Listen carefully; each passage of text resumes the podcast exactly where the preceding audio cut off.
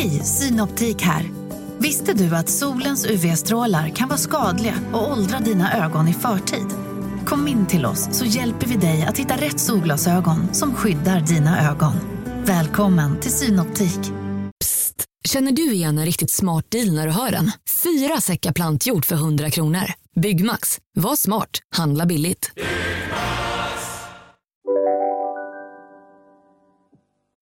Ja, Erik, vi är ute på turné, men den är snart slut. Men vi har en stor vända kvar, eller hur?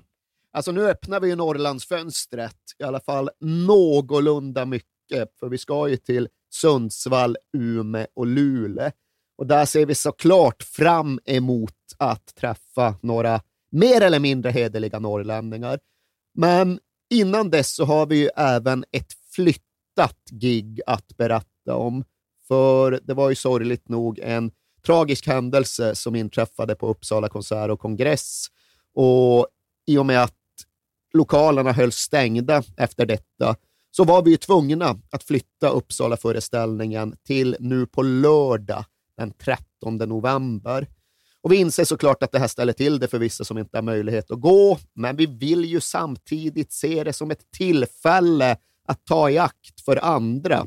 För det här kan ju då faktiskt vara en möjlighet för alla er som ändå har hört av sig och undrat ifall det inte finns möjlighet till en extra föreställning i Stockholm, eller Uppsala, eller Västerås eller Gävle.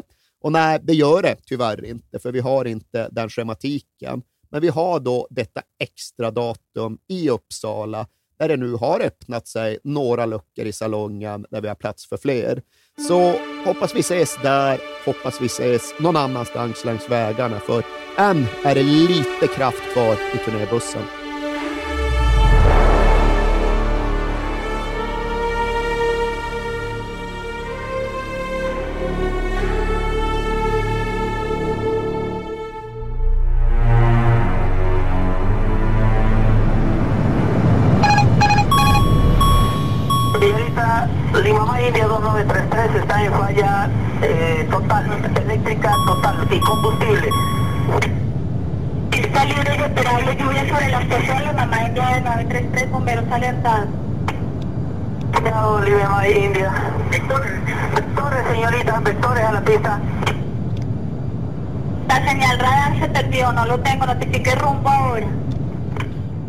This morning, the soccer club's vice president said for a tragedy like this to happen, it is very difficult.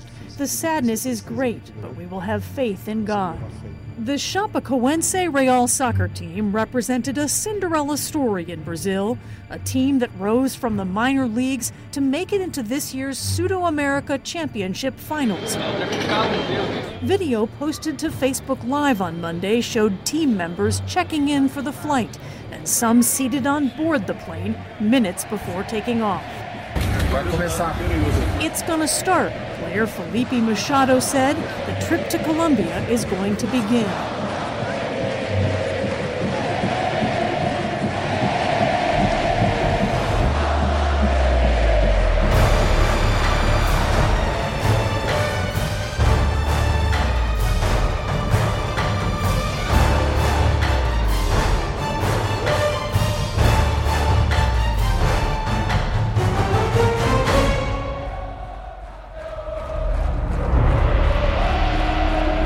När vi lämnade scenen satt Chapecoense på flygplanet som skulle ta dem från Bolivia upp till Medellin i Colombia. Och de satt där med väldigt gott och glatt humör. Det var Neto som brottades med sina demoner från en otäck mardröm. Men därutöver så var det ju den där fantastiska känslan av att vara på väg mot ett äventyr och en utmaning där möjligheterna var så obegränsade. Några vill sjunga, några vill dansa, några vill ju för sig sova, men ja, det spelarna, det ingen i kabinen känner till, det är ju faktumet att planet rätt och slätt har lyft med för lite bränsle och har missat möjligheten att mellanlanda för att fylla på. Piloterna, de känner ju till det här. Det här det, det, jag kan inte fatta det. Nej, nej men det är helt, oförstå, helt obegripligt. Man, de försöker till och med kompensera för det. De stiger till högre, högre höjd än vad som egentligen var planerat och angivet. Och ifall jag nu fattar det aerodynamiska korrekt, så gör de det för att där luften är tunnare så är motståndet mindre och där går det teoretiskt sett i alla fall åt mindre bränsle. Men kruxet här, ja det var en jävla massa kruxar, men ett litet krux var att planet såklart var för tungt lastat också. Ja. Det var väl för många tv-spel på, så i själva verket gick det åt lite mer bränsle än normalt. Och, Men det här måste de ju se rätt, rätt tidigt. Ja. Alltså, ja, men grejen är ju i och för sig att de gör ju en liten ansats för att rädda situationen som ju redan här är ja, men problematisk på gränsen till potentiellt katastrofal. För de tar ju tydligen kontakt med flygledartornet i Bogotá, Colombias huvudstad, för att ansöka om tillstånd att ändra kurs och landa där för att fylla på bränslet.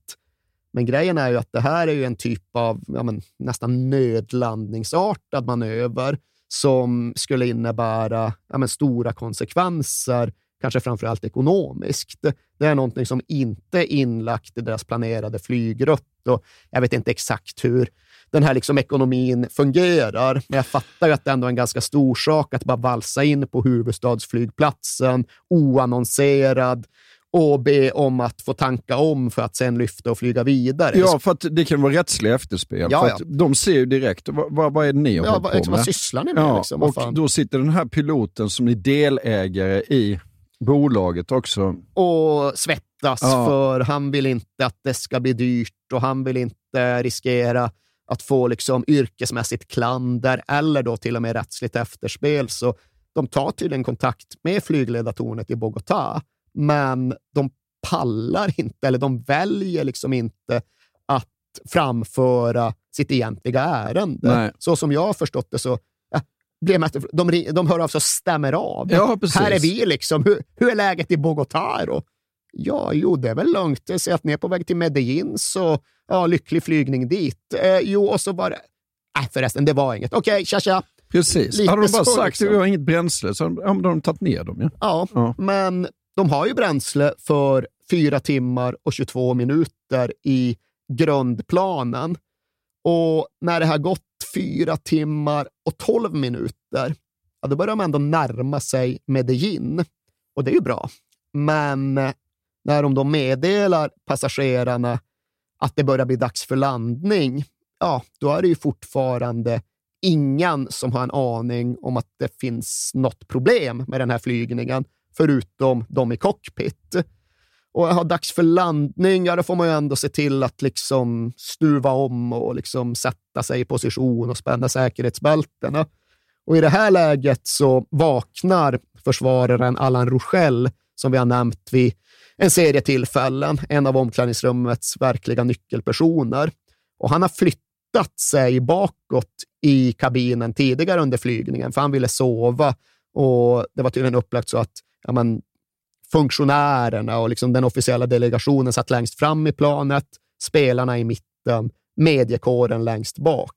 Det var för mycket samba, för mycket tv-spel bland spelarna, så han gick bak och sov bland journalisterna där det var lugnt.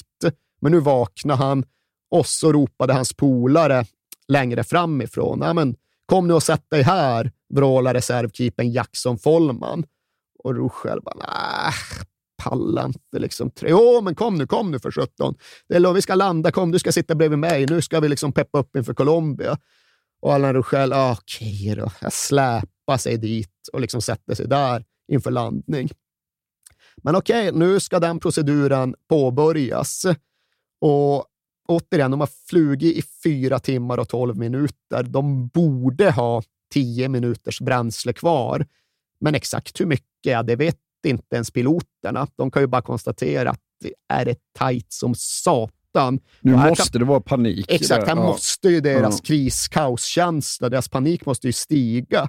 Men det som då händer när de ska börja påbörja inflygningen och liksom landningen, det är att de får ett besked från flygledartornet i Medellin att app, app, ni får vänta lite.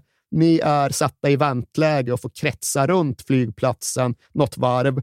För vi har fått in ett annat litet plan som var på väg upp till Karibien, men som hade något problem med sin bränslemätare. Och ni vet ju själva, bränsle är viktiga grejer. Man kan inte flyga ifall inte mätaren är pålitlig. Så vi måste ta ner det planet först. Liksom cirkla bara här några varv så får ni strax landningstillstånd.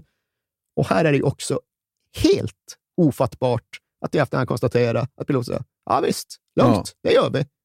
De har alltså inget Ja, bränsle Han har bara kvar. sagt, vi har inget bränsle. Exakt. Ja, men då får ni gå före. Såklart, Ja. så var det ju verkligen, för det var inget akut med det här planet som då ändå skulle ner före dem. Men de bara säger att visst, vi cirklar, vi väntar. Och återigen, ja, de är ju rädda för konsekvenserna. Det kan bli dyrt ekonomiskt och att då liksom verkligen betona att, ja men vänta här, de kanske har problem med sin mätare, men vi har fan inget bränsle. Nej. Ja, det är ju att erkänna att man har handlat inkompetent, till och med kanske brottsligt. Där, där tror du får fängelse faktiskt. Ja. varit, ja. Så kan det säkert vara. Ja. Men att ändå, okej, du har det scenariot i ena handen. Ja, men då väljer jag att spela rysk roulette Ja. med fem kulor i revolvern i den andra handen. Ja, men det tar jag. Vi kör på det istället. Och då cirklar där i nästan 20 minuter. Och nu har ju deras spann egentligen passerats. Nu borde bränslet redan vara slut. Men 21.49, ja, då flyger de fortfarande. Och då ber de om landningsprioritet. De bara, eh, jo förresten, alltså, det är ändå lite körigt här uppe, så vi skulle behöva landa nu. Är det något ni kan tänka er? Och flygledartornet bara, nej, men vi, vi löser den här första situationen först, så cirkla vidare nu. Och bara, ja, men okej. Och sen hinner det gå ytterligare en minut eller två innan de faktiskt hör av sig med ja, men en ny ton i rösten. Ja, men, nej, alltså inte vänta. Det, det är nödläge. Det är nödläge. Vi, må, vi har inget bränsle. Vi måste ner. Nu säger de det som ja, de borde ha gjort så mycket annorlunda, men det Ja. som de åtminstone borde ha sagt 20-25 minuter tidigare. Och Okej, alltså ni måste... Ja, visst, visst, vi ska liksom fixa en, fan vet jag, koordinater, positioner, vad nu Ja. termen är. Vi ska liksom fixa det ni behöver. Så absolut, vi löser, snabbt ska ni ner. Den proceduren hinner ju egentligen inte påbörjas innan en motor helt enkelt stängs av, stänger ner klockan 21.53 colombiansk tid. Och det är en timme efter boliviansk tid, så här har de flugit i 4.35. Bränslet skulle räcka för att flyga i 4.22, så de, ja, de fick lite extra respit av bränsleångorna. Men nu är bränslet slut och det är tydligen så flygplanet fungerar. Att, ja, när det inte längre finns något bränsle, då stängs motorn av. Så 21.53 stängs den första motorn av. 13 sekunder senare den andra. Sen går det en, ett par minuter till, tredje dör. 14 sekunder senare, ja då dör en fjärde. Señorita, Lima India 2933 está en falla eh, total, eléctrica total y combustible. Está libre y esperable lluvia sobre la estación Lima India 933, bomberos alertados. Cuidado, Lima India. Vectores, vectores, señorita, vectores a la pista. La señal radar se perdió, no lo tengo, notifique rumbo ahora. Och eh, det är ju inget mekaniskt fel, utan det är bara vad som sker när ett flygplan inte längre har något bränsle eller någon kraft överhuvudtaget. För ja, bränslet i motorerna genererar ju då även elektriciteten till flygplanet. Och när bränslet är slut, ja, då försvinner elektriciteten också. Då släcks lamporna i kabinen. Då dör ventilationssystemet. Då återstår bara tystnaden och mörkret. Och precis innan all kommunikation mellan cockpit och flygledartornet bryts så, ja, så är det ju desperation. Då är det panik. Då är det dödsångest. Men det är ju så dags. Det sista ord som sägs, det kommer då från piloten och det riktas väl egentligen mest bara ut i tomma luften och det är då Jesus. Och sen så återstår enbart tystnaden.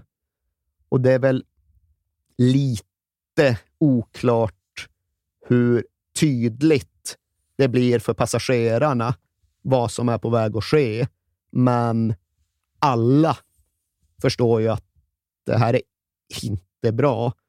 Det här är katastrofalt. Motorerna har stannat. Helt mörkt, helt tyst. Det enda som hörs är vinden och regnet som piskar på utifrån. Och absolut, det finns väl i den här situationen en teoretisk möjlighet att en skicklig pilot ska kunna glidflyga ner och göra någon sorts buklandning, gärna på vatten, som kan innebära att planet trots allt kommer ner någorlunda välbehållet. Men det kräver ju optimala förutsättningar, en förmodligen extremt skicklig pilot och inga naturliga hinder. Men i vägen för det här planet ligger ett väldigt stort naturligt hinder. Cerro Gordo säger de i Medellin. Gordo som då betyder typ tjockisen, tjockisberget, ligger där strax utanför staden och stan i sig ligger på 1500 meters höjd och sen kan du lägga på ytterligare sådär 1000 meter för det här berget. Och Det innebär då till sist att klockan 21.59 colombiansk tid, då kraschar Chapecoenses flygplan in i krönet av Cerro Gordo och klyvs i två bitar. Bakänden fastnar på något sätt, för det är ju ett tätt skogsbevuxet berg, medan fronten skjuts iväg på något sätt och far vidare. Och de två halvorna kommer att stanna nästan 500 meter ifrån varandra. Och det blir visserligen ingen explosion, ingen stor omedelbar eldsvåda, eftersom det helt enkelt inte finns något bränsle kvar som kan fatta eld. Men det blir ju ändå en fruktansvärt våldsam krasch. Now to the tragedy in South America. A soccer team that had won the hearts of Brazil was on its way last night to play for its first championship. But the chartered plane crashed in the mountains of Colombia. 71 were killed. Here's Anna Werner. Video taken after the crash showed little remained of the jet. Workers carried body bags over hilly terrain. The pilots requested a priority landing at 15,000 feet while flying over a mountainous area of Colombia in poor weather. The plane was carrying most members of a Brazilian soccer team as well as 20 journalists flying from Bolivia to Medellin. Local officials have called this a tragedy not just for Brazil but the entire world. Authorities have not ruled out the possibility that the plane ran out of fuel, but right now they again are citing an electrical failure. The South American Football Federation has suspended all games until further notice. And the soccer club released a statement on Facebook saying, May God accompany our athletes, officials, journalists, and other guests traveling with our delegation. Vad hände i Medellin tiden som följer? Ja, nej, men, alltså det som sker är ju att väldigt många kroppar behöver identifieras. Identiteter behöver säkerställas och det där med att ringa runt till anhöriga och be dem beskriva tatueringar över telefon, ja, det är inte det bästa sättet. Och det insåg ju lyckligtvis personalen där uppe någorlunda snabbt. Utan det som händer, det är då att borgmästaren i Chapeco, han som egentligen skulle ha varit med på planet, ja, han flyger upp i sällskap med några läkare så snabbt som det någonsin går. Och han stod ju då i väldigt nära kontakt med den här fotbollsklubben och det här fotbollslaget. Och Det innebar naturligtvis att sorgen han behövde möta var enorm, men han tog i stort sett på sig uppdraget att garantera identifikationsprocessen. För ja, han kände alla de här i stort sett. Han kunde stå på bårhuset och veta vilket namn som hörde till vilken kropp. Och ja, bårhuset, det var ju så många döda så bårhuset blev överfullt. Så kisterna kom att förvaras i parkeringsgaraget utanför. Och där stod då Chapekos borgmästare i ja, det är en process som tar flera dagar. Alltså vilket jävla mardrömsjobb. Ja, det... alltså. Stackars honom. Ja. Och där ska jag, alltså han utifrån sitt ämbete, sin position, så åtar han sig ändå detta jävla mardrömslikna uppdrag, trots att det definitivt stod inom liksom hans mänskliga mandat att avstå. Men han gör så gott han kan. Han tar sina pauser då han inte längre orkar fortsätta och sen fortsätter han igen. Och till sist står de där efter ja, då, flera dagar och borgmästarna kunde identifiera de flesta. Det har gått att få in hjälp från annat håll för de som man inte var bekant med. Och till sist så är då den ofattbara dödssiffran 71 människor. Det hade funnits 77 personer ombord på det här planet och 71 av dem hade dött. Och av de 22 fotbollsspelare som flugit mot en stor final så var då 19 nu döda. Och därtill så var det ju klubbledare, journalister och för den delen även flygplanspersonal. Och ja, totalt blev de 71 stycken. Ja. Men folket i Medellin och framförallt runt Atlético Nacional som skulle möta gör ju en, ja, en väldigt god handling dagen efter. Alltså sympatierna som strömmar mot Chapecoense från hela världen är ju enorma. Det, det, det är ju en sån tragedi som smärta så djupt och så känns så påtagligt att den i alla fall engagerar och berör hela den globala så kallade fotbollsfamiljen. Och allra närmast i den står ju ofrånkomligen Atlético Nacional som skulle ha spelat den här finalen mot Chapecoense som så väldigt starkt hade den här kollektiva känslan av att det hade lika gärna kunnat vara vi. Och det inte minst eftersom att de också hade anlitat Lamia för sina charterflygningar. De hade suttit i precis det här planet flera gånger tidigare under den här säsongen. Så det låg väldigt nära för dem att känna att ja, det här hade kunnat drabba oss också. Och när finalen egentligen var tänkt att spelas så öppnade ju Atlético Nacional upp arenans portar för ja, men en sorts enorm sorgemässa. Och det var inte bara fullsatt inne på arenan. Det var inte bara 40 000 pers där, utan det var väl uppemot 150 000 människor som hade samlats utanför. Och i stort sett alla kom helt vitklädda. Och man ser det bara regnar ner blommor från läktarna mot planen när själva ceremonin, eller vad vi nu ska kalla den, inleds. Och den ceremonin avslutas ju sedan med att Chapecoense förklaras som mästare av Copa Sudamericana. Och det är ju Atlético Nacional själva, klubben, spelarna, supportrarna, alla som liksom omedelbart har enats om detta. Att ja, det är klart att det är en poänglös och det är en meningslös gest, men det är ändå en gest med en mening. Man älskar ju dem Ja, vi känner Ja. ju väldigt starkt att det är klart att Chapecoense har vunnit. Det är klart att de ska ha den här bucklan. De ska förklaras som mästare och de ska bli der Campeoes Eterno, eviga mästare. Och det blev de.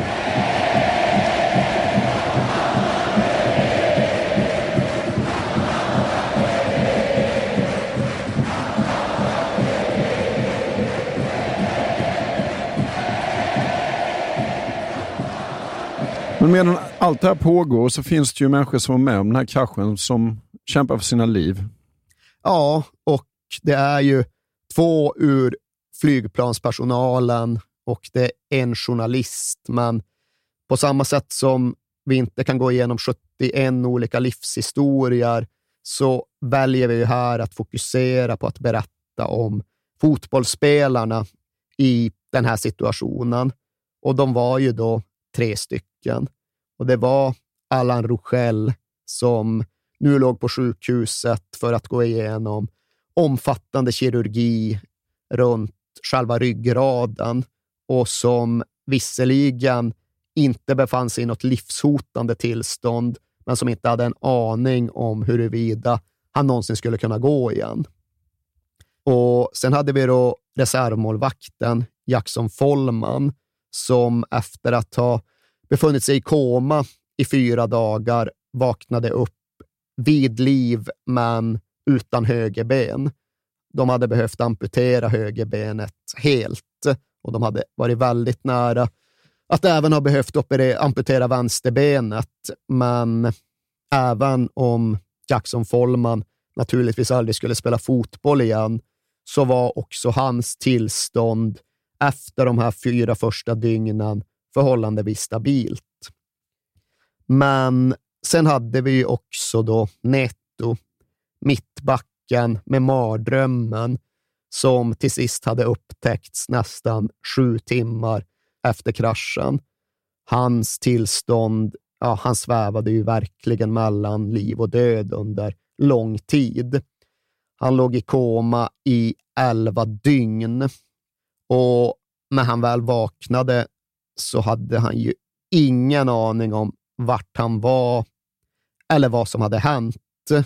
Och det är liksom, ja, hans tankar hade väl ingen riktning överhuvudtaget, men efter att ha hört läkare smattra på en spanska han inte riktigt förstod, så han var väl in och ut ur medvetande under ytterligare flera dagar. Och vid något tillfälle då han ändå vaknade till så såg han att ja, men där är en person jag känner igen.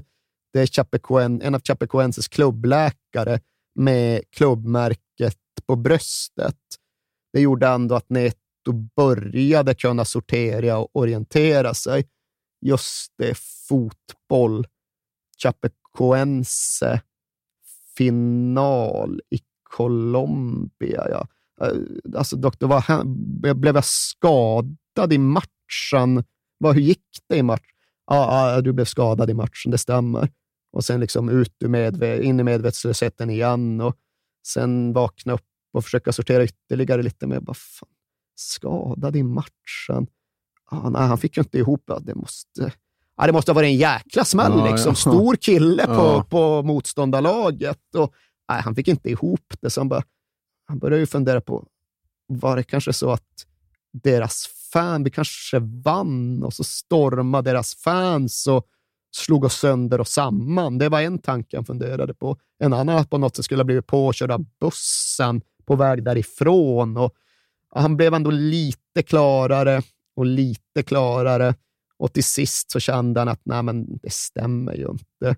Och hans familj är på plats. Och, äh, nu, nu, nu får ni berätta. Ja. Det, här, det här hänger inte ihop, utan det har hänt något annat.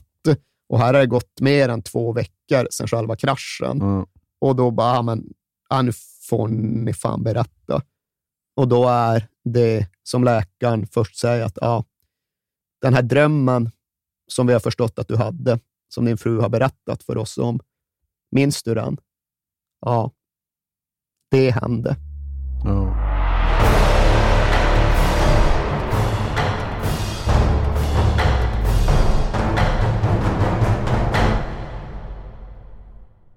Håkan, ja. vi har ju en 90-åring med oss precis som vanligt. Verkligen. Och det är ju Svenska Spel och Stryktipset. Ja, Mm. Och därför är det så bra att vi är sponsrade av Stryktipset. Ett spel från Svenska Spel, Sport och Casino för dig över 18 år. Exakt. Och stödlinjen.se finns där de har problem med sitt spelande. Ja. ja, precis. Det är bra att vi har med oss dem så vi får fira dem riktigt ordentligt. Verkligen. Och vi firar ju tillsammans med er lyssnare. För att de här är ju rätt unika, de här reklamspottarna. Därför att det är lyssnarna som skickar in sina historier. Och jag tycker mm. det är helt fantastiskt att ni fortsätter att göra det. För att det blir väldigt mycket roligare. Alla de här historierna, det är liksom hela... Det är liksom ramen för vad Stryktipset handlar om, skulle man kunna säga. Verkligen. Det är själen. Exakt, och har gjort det i 90 år. Ja, ni får gärna fortsätta skicka in era stories eh, om vad som har hänt i 90 minuten på Stryktipset till kings at perfectdaymedia.se så får ni en t-shirt av oss Yes. för varje publicerat inlägg. Och idag En lång historia idag, Håkan säger jag. Idag har vi en lång historia som går så här. För snart fyra år sedan var jag med om en riktigt sjuk upplevelse som har resulterat i att jag blivit en riktig stryktipsnörd. Det var coronatider och Premier League-premiär. Jag och min sambo skulle hem till svärföräldrarna på middag, men innan vi åker dit hinner jag lägga en liten slumpartad 64-raderskupong. Championships-matcherna var det bara att blunda, chansa och hoppas på det bästa. Men Premier League har man ju lite kunskap om, så där vågade man tro på skrällchanser. Under middagen hade jag nästan helt glömt bort mitt spel, så jag tog upp telefonen och kollade lite snabbt på resultaten.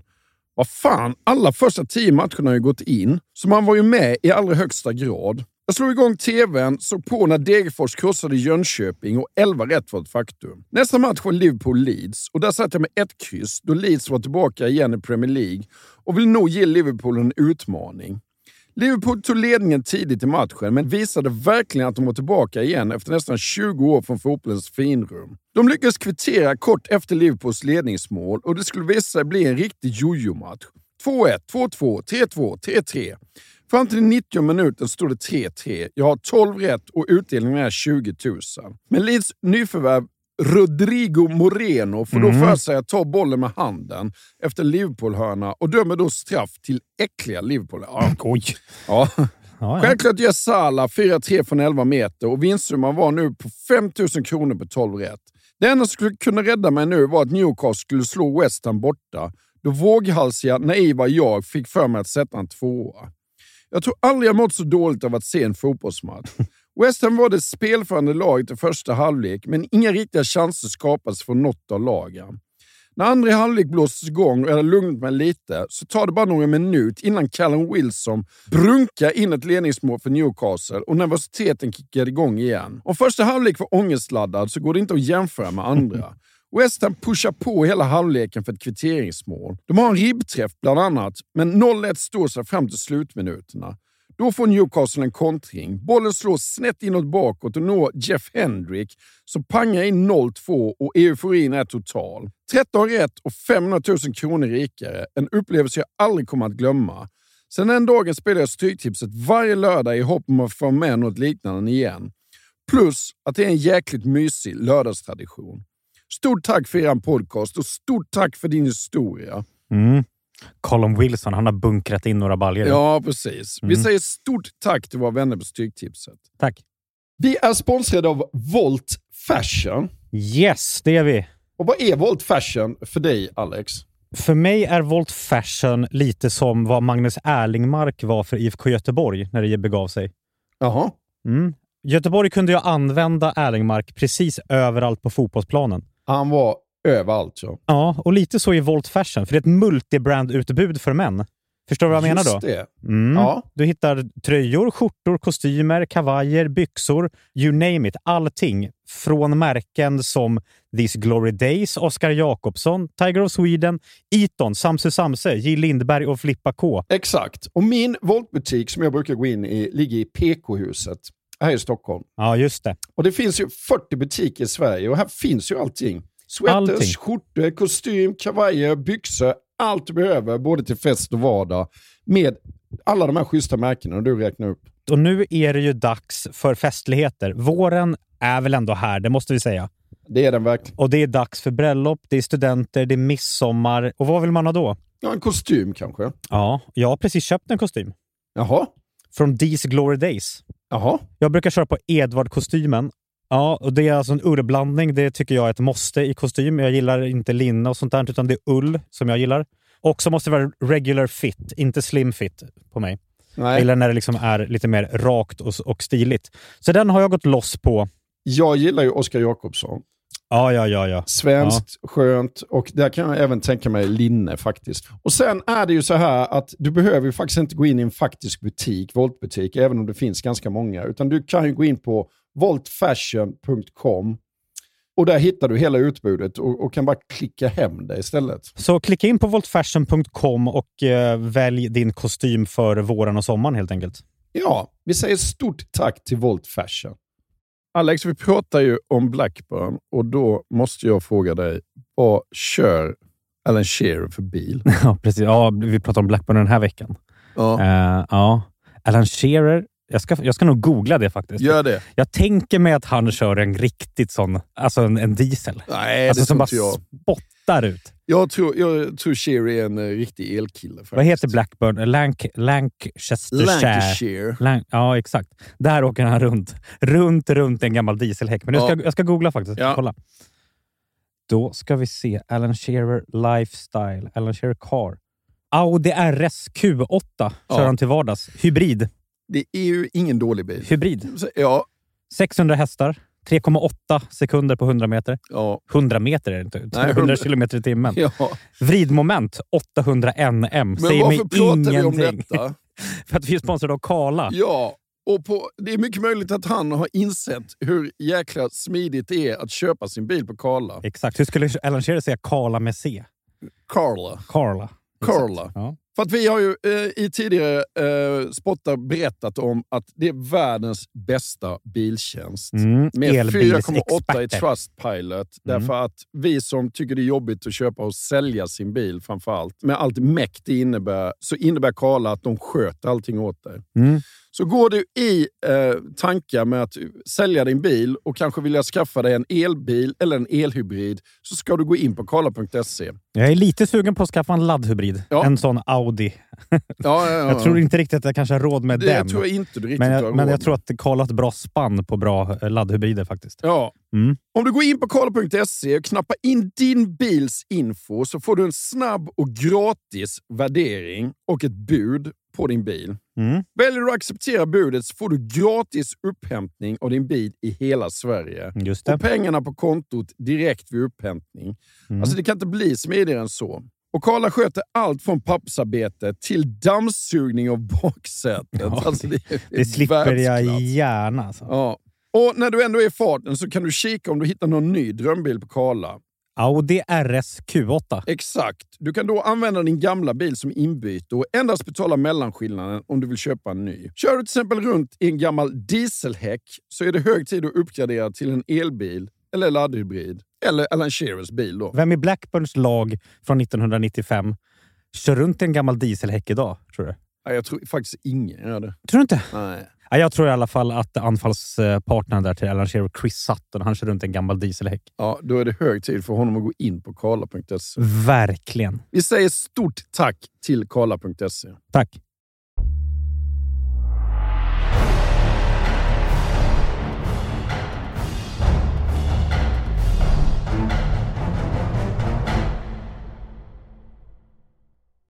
Så jag läste någonstans, jag vet inte om det stämmer, att han, och det blev jag helt chockad över, han har gjort den här resan fyra gånger tidigare. Ja, nej, men, Det är helt otroligt. Ja, nej, det han har alltså- gjort den resan fyra gånger tidigare, med så lite... Ja. Ja, exakt den resan då, Ja. mellan Medellin och Santa Cruz de la Sierra, med bland annat Atlético Nacional ombord. Så det är fyra gånger tidigare ja, men som man egentligen har lurat döden. Och ja, kul, då kör vi en femte. Och sen tog det inte stopp där heller, för alla de här resorna de hade gjort över den sydamerikanska kontinenten, alla resor som de hade skravlat så mycket om och som bolivianerna tidigare hade funnit stolthet i, när de granskades i efterhand så var ju var och varannan över gränsen till det väldigt vårdslösa. Ja. För ja, det hade ju bara gått två veckor från det att Lamia, alltså det här flygbolaget med det här planet, hade transporterat det argentinska landslaget. Och då hade de flugit från Belo Horizonte i Brasilien till Buenos Aires i Argentina. Och den flygningen hade tagit fyra timmar och fyra minuter. Det var alltså en dryg kvart ifrån Ja. att bränslet skulle ha tagit slut då. Och det var Argentinas Ja. landslag. Det var Messi, Agüero, Higuaín, Di Maria. Ja.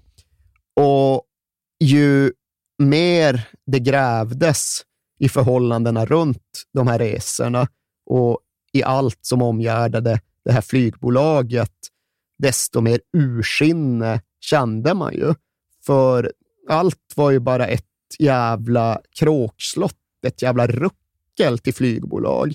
Det var ju egentligen något venezuelanskt bolag som redan hade försatts i konkurs två gånger om, som de bara hade liksom nypaketerat och sminkat över och liksom nylanserat som ett bolivianskt flygbolag. Och I deras flotta ingick tre plan. Två av dem hade redan fått flygförbud och det här var det enda som fortfarande var i drift.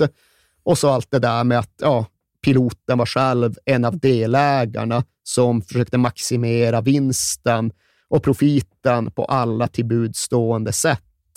Och det går att bli förbannad på sånt här agerande när det handlar om något jävla skalbolag med ett skatteupplägg. Mm.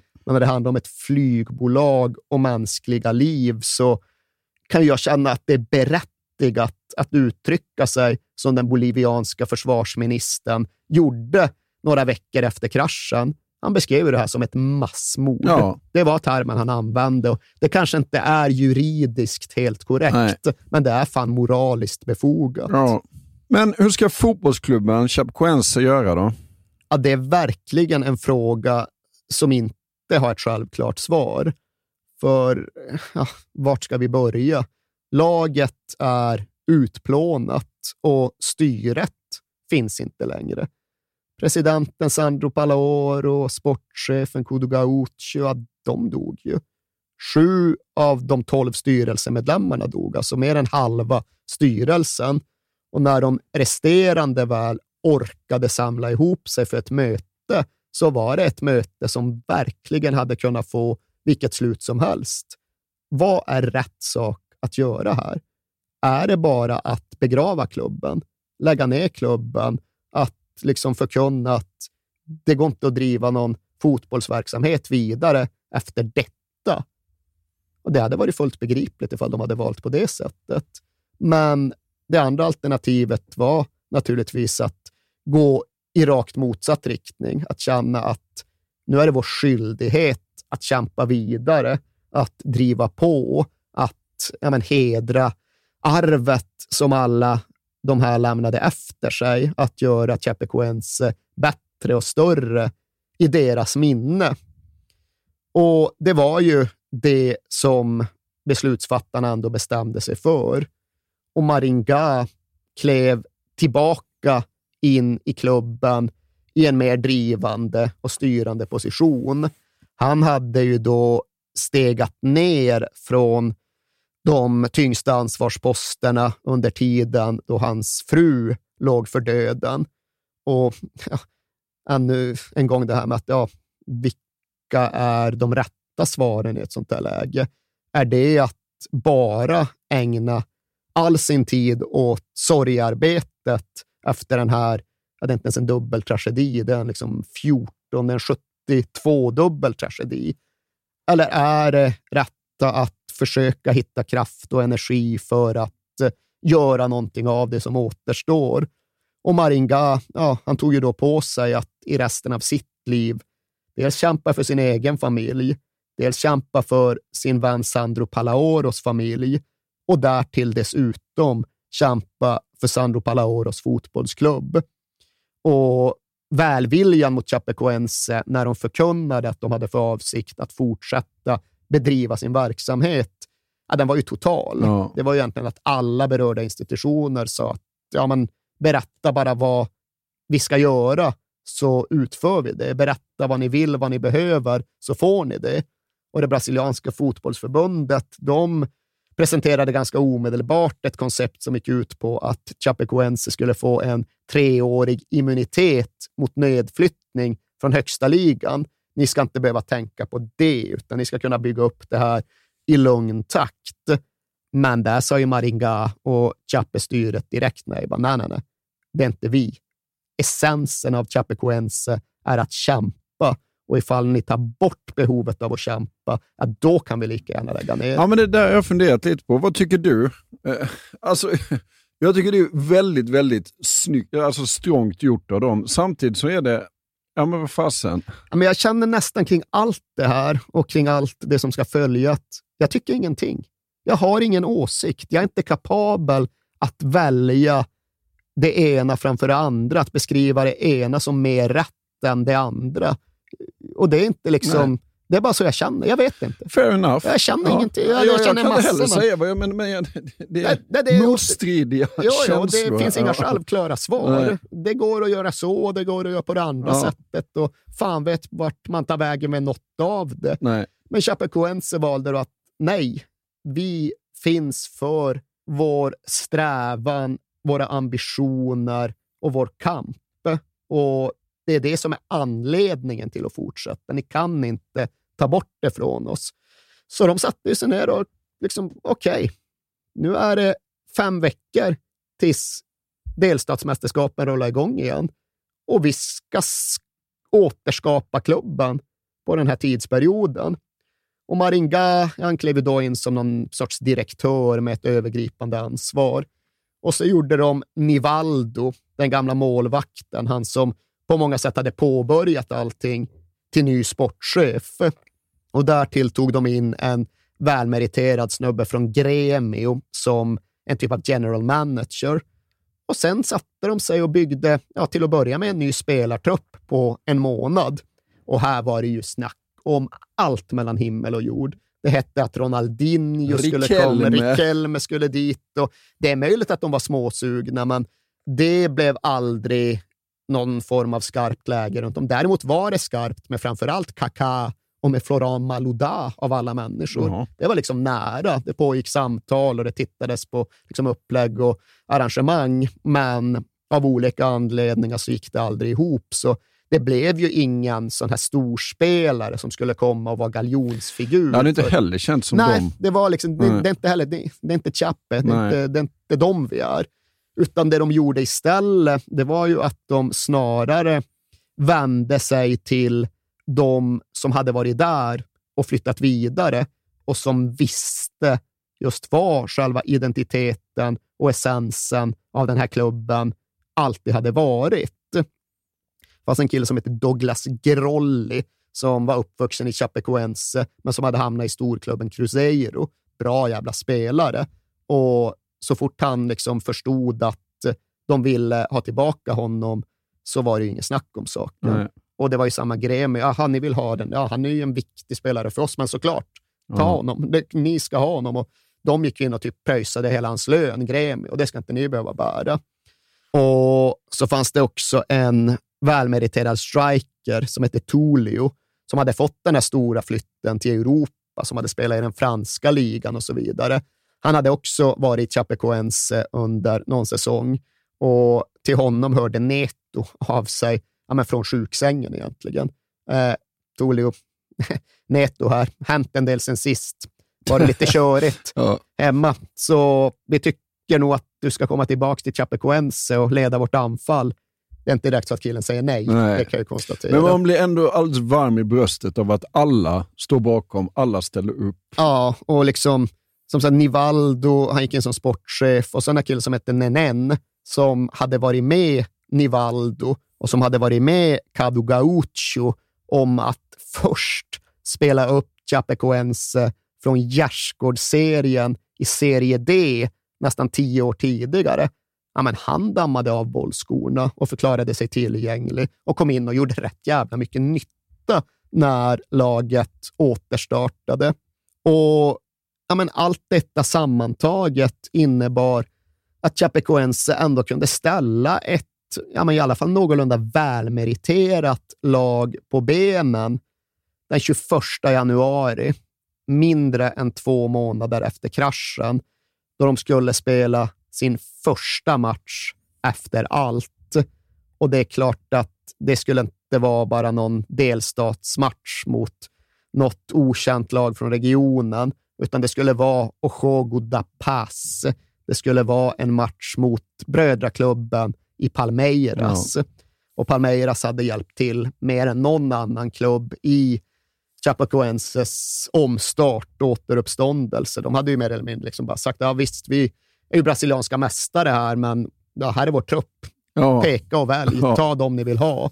Och visst, några av de liksom främsta landslagsmännen och de som skulle säljas för 45 miljoner till Europa var väl kanske inte aktuella. Men det var inte heller så Chapecoense eh, ville välja, utan de tog ju några av de liksom mest ambitiösa unga spelarna och så någon liksom pålitlig, välmeriterad ansvarstagare och så var de nöjda så. Och ja, när det väl var dags för den här symboliska matchen att spelas, ja, då är det också rätt svårt att titta och hålla tårarna borta en så här fem år senare. För ja, det var en ceremoni inför avspark såklart och familjerna var ju där. Änkorna var där och nu var även överlevarna tillbaka i Chapeco.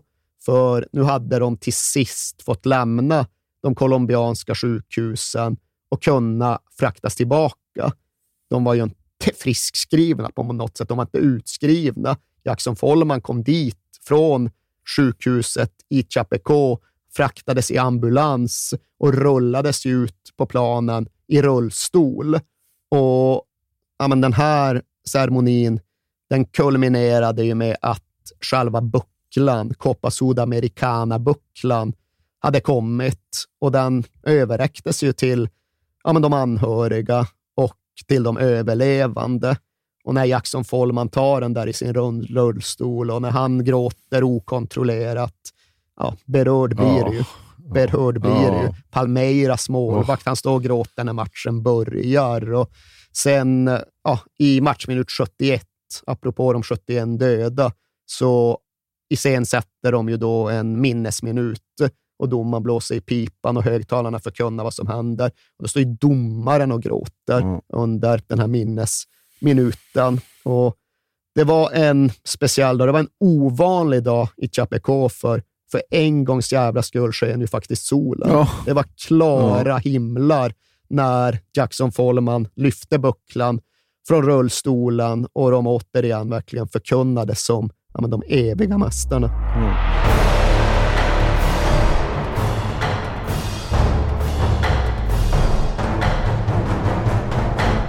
Om vi är inne på sommaren här, vi har pratat mycket matcher. Hur går det för människorna? Ja, nej, det, det är ju svårt. Det är jätte, jättesvårt och det är hemskt att eh, försöka tänka sig in i platsen där de befann sig på. Det är hjärtskärande att tänka tillbaka på hur det måste ha varit för den här 19-åriga Grazielle, hon som hade gift sig ung och som var så lycklig med sin Tiaginio och som precis då hade fått beskedet om att de skulle bli föräldrar när allt det fasansfulla hände. Alltså, hon skulle ju föda sitt barn och hon födde barnet, hon födde sonen den 19 juli 2017. Och ja, men så fort hon visste att det skulle bli en son så bestämde hon sig också för att han skulle heta Tiago. Och när själva förlossningen väl var avklarad, då bad hon vårdpersonalen om att lämna rummet, om att låta henne vara själv där med sin nyfödda son en stund. Och så tog hon fram sitt fotografi av Tiaginho för att det skulle ja, vara de tre. Att de skulle ha blivit föräldrar tillsammans. Och ja, det, Ja, det är så, det är så, så jävla sorgesamt. Sitter här ja, och tår i ögonen hela tiden. Ja. Och liksom Danilo, målvakten, då, stjärnan i laget, han stod ju så väldigt nära ja, men två av dem som faktiskt överlevde, Jackson Follman och Allan Rogel. Det var ju liksom den heliga treenigheten. De gjorde allt tillsammans. Deras familjer gjorde allt tillsammans och Danilos son han var bara tre år, men hade liksom redan kommit att uppfatta Allan Rochelle som ja, men någon typ av extra pappa. Under den här perioden så la även då Danilos änka ut ett inlägg på Instagram där hon tilltalade Allan Rochelle med treåringens röst. Och översatt blir texten ungefär Farbror Allan, du kom tillbaka, tack Gud. Både jag och min mamma är väldigt glada för det. Och snart ska jag ge dig en väldigt hård kram, för du kommer behöva vara lite av min pappa nu. Lovar du att ta hand om mig och min mamma? Och, jag menar, oh. Allan han fick uh. ju ett av Danilos halsband då, som han fortfarande alltid uh. spelar i varje match. Och han närmade ju sig obegripligt nog fotbollsplanen i ganska snabb takt. Hans eh, liksom, spinalkirurgi, eller vad man nu säger, det de läkarna hade behövt göra för att rädda hans ryggrad och hans rörelseförmåga hade lyckats. Så han kunde gå och han kunde springa och han kunde spela fotboll igen ett halvår efter kraschen. Och den internationella uppmärksamheten runt Chapecoense, den hade ju varit enorm och välviljan hade varit total och liksom alla erbjöd sig att hjälpa dem. Jag ska inte säga att alla vill ha en bit av dem, för det blir för cyniskt. Ja. Men parallellt med att A-laget spelade Libertadores hade de liksom en typ av ungdomslag som drog runt som ja, men, kringresande turnésällskap för att ja, men, samla in välvilja och välgörenhet, samla in pengar. Och de spelade uppvisningsmatcher i Ecuador, och Peru och Bolivia. Men sen fick ju också klubben en inbjudan till en uppvisningsmatch av lite större dignitet. Barcelona bjöd in dem till sån, sin sån här Johan Gamper Trophy, den här försäsongsmatchen som alltid kickstartar deras säsong. Och det brukar ju vara Juventus eller liksom Manchester United ja. eller något i den stilen. Men nu blev det då Chapecoense. Och även om man kan tycka att det sportsligt är ett jippo, så blev det liksom en jättestor sak för klubben och för laget. De kom att liksom bygga sitt upplägg rätt lite utifrån hur det såg ut i Serie A-tabellen och rätt mycket utifrån hur de skulle liksom komma rätt till Gamper mot Barcelona. Och det var ju också så de resonerade kring Allan Rochelles comeback. Nej, alltså inte mot Atletico Mineiro i ligan. Du ska göra comeback mot Barcelona på Camp Nou. Och precis så blev det ju också. Parabéns a você, Alan Ruschel. Conforme previsto, a alteração e o estádio inteiro aplaudindo Alan Ruschel. De volta aos gramados após 252 dias.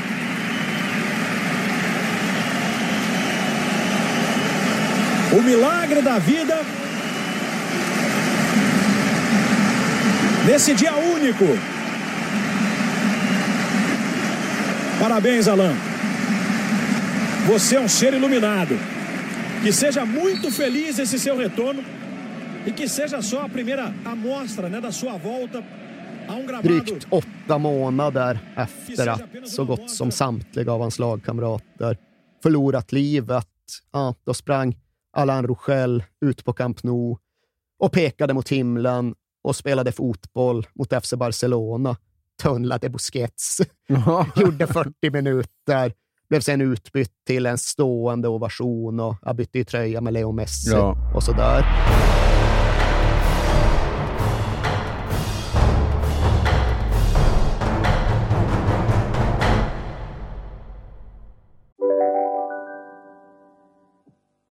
Hej, Synoptik här.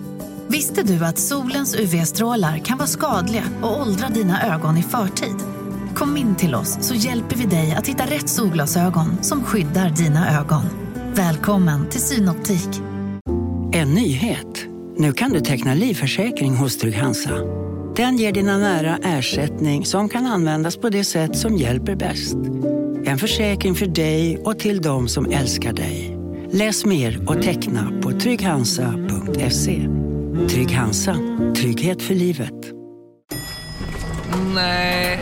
Dåliga vibrationer är att gå utan byxor till jobbet. Ah. Bra vibrationer är när du inser att mobilen är i bröstfickan. Få bra vibrationer med Vimla. Mobiloperatören med Sveriges nöjdaste kunder enligt SKI. Och hur är Chapecoense idag? Ja, alltså ifall man bara tittar slarvigt från utsidan, då kan man ju tro att de har stått för ja, men den mest mirakulösa och sportsligt romantiska, lyckliga återuppståndelsen som du överhuvudtaget kan föreställa dig. För okej, okay, de åkte ju ur högsta ligan 2020 och det var väl mest bara liksom något som alla ändå hade gått och väntat på. Men sen gick de upp igen januari 2021 och de blev mästare av Serie B på klassiskt Chappevis. Mål i 97 straff. De måste slå in den för att gå om konkurrenter på målskillnad. Och det är någon jävla dåre som går fram och slår in en Panenka i det läget. Och det är tomt på läktarna på grund av pandemin, men runt arenan ser man liksom enorma jublet i höghusen som överblickar arenan. Och Neto är där som superintendent och dedikerar bucklan till familjerna. Och lagkapten i Chapecoense är Allan Rochelle som står där som ledarfigur. Och då tänker man att bara, vilket jäkla sagoslut. Det är ju otroligt. Men sen kollar man lite närmare och sen lyssnar man på Allan Rochelle efter matchen. Ja, då står han där och liksom är glad och liksom uttrycker sin tacksamhet och sin stolthet och sin respekt för sina nya lagkamrater och sin vördnad för de som inte längre finns med. Men samtidigt så förkunnar han ju även en liksom ganska bister dom över staden han fortfarande bodde i. Han säger att äh, folk här i Chapeko, de måste lära sig att respektera mig. För utöver idrottsmannen så finns människan som folk inte respekterar. Och omedelbart därefter, ja, då lämnade Alain Rochelle Chapecoense, flyttade till Cruzeiro och blev därefter utlånad till America Mineiro. Och redan där känner man att ja, vad hände? Vad hände med sagoslutet? Vad hände med Disney-filmen? Och svaret är att ja, den krackelerade. Idén om den sprack. För kollar du Chapecoense idag så är det inget kul. Ja, visst, de är uppe i högsta ligan, men de ligger ju dunder sist. De har vunnit en av 28 matcher. Tränarna har precis avgått och de är på god väg att bli det sämsta laget poängmässigt någonsin att spela i brasilianska Serie A. Och det är ju trist, men det är inte huvudsaken. För därutöver är de skuldsatta upp över öronen. De har typ en kvarts miljard svenska i skulder och det är mycket pengar för Chapecoense. Så de har ansökt nu om att försöka bolagisera verksamheten och rädda sig själva på det sättet. Och så då, ja men värst av allt, den pågående tvisten med många av företrädarna för de efterlevande familjerna.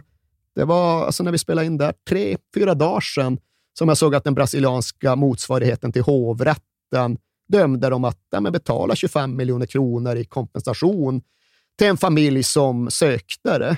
Och liksom att det är där vi är hösten 2021. Att det är i rättssalen med familjeföreträdarna på ena sidan och fotbollsklubben på den andra sidan. Det går inte att förlika sig med. Och äh, Det gör ju också att jag vet inte riktigt vart vi ska ta vägen med den här. Det känns ju så jävla fel att sätta punkt med det anslaget, med den tonträffen. Men det är där vi är.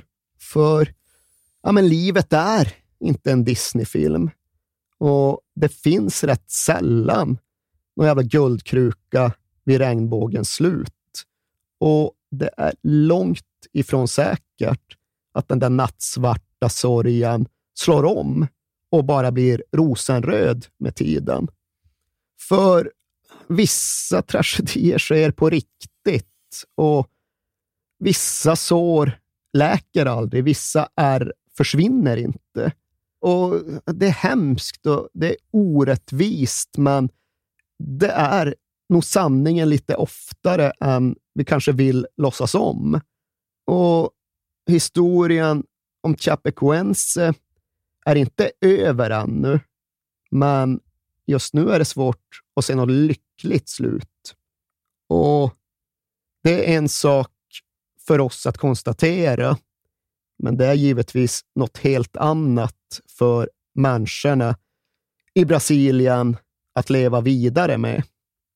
Jag vet inte vad vi kan ge dem, men jag vet ju att de förtjänar alla våra tankar och alla våra lyckönskningar när de i alla fall försöker. Gå med mig Bakom skuggor ser du solen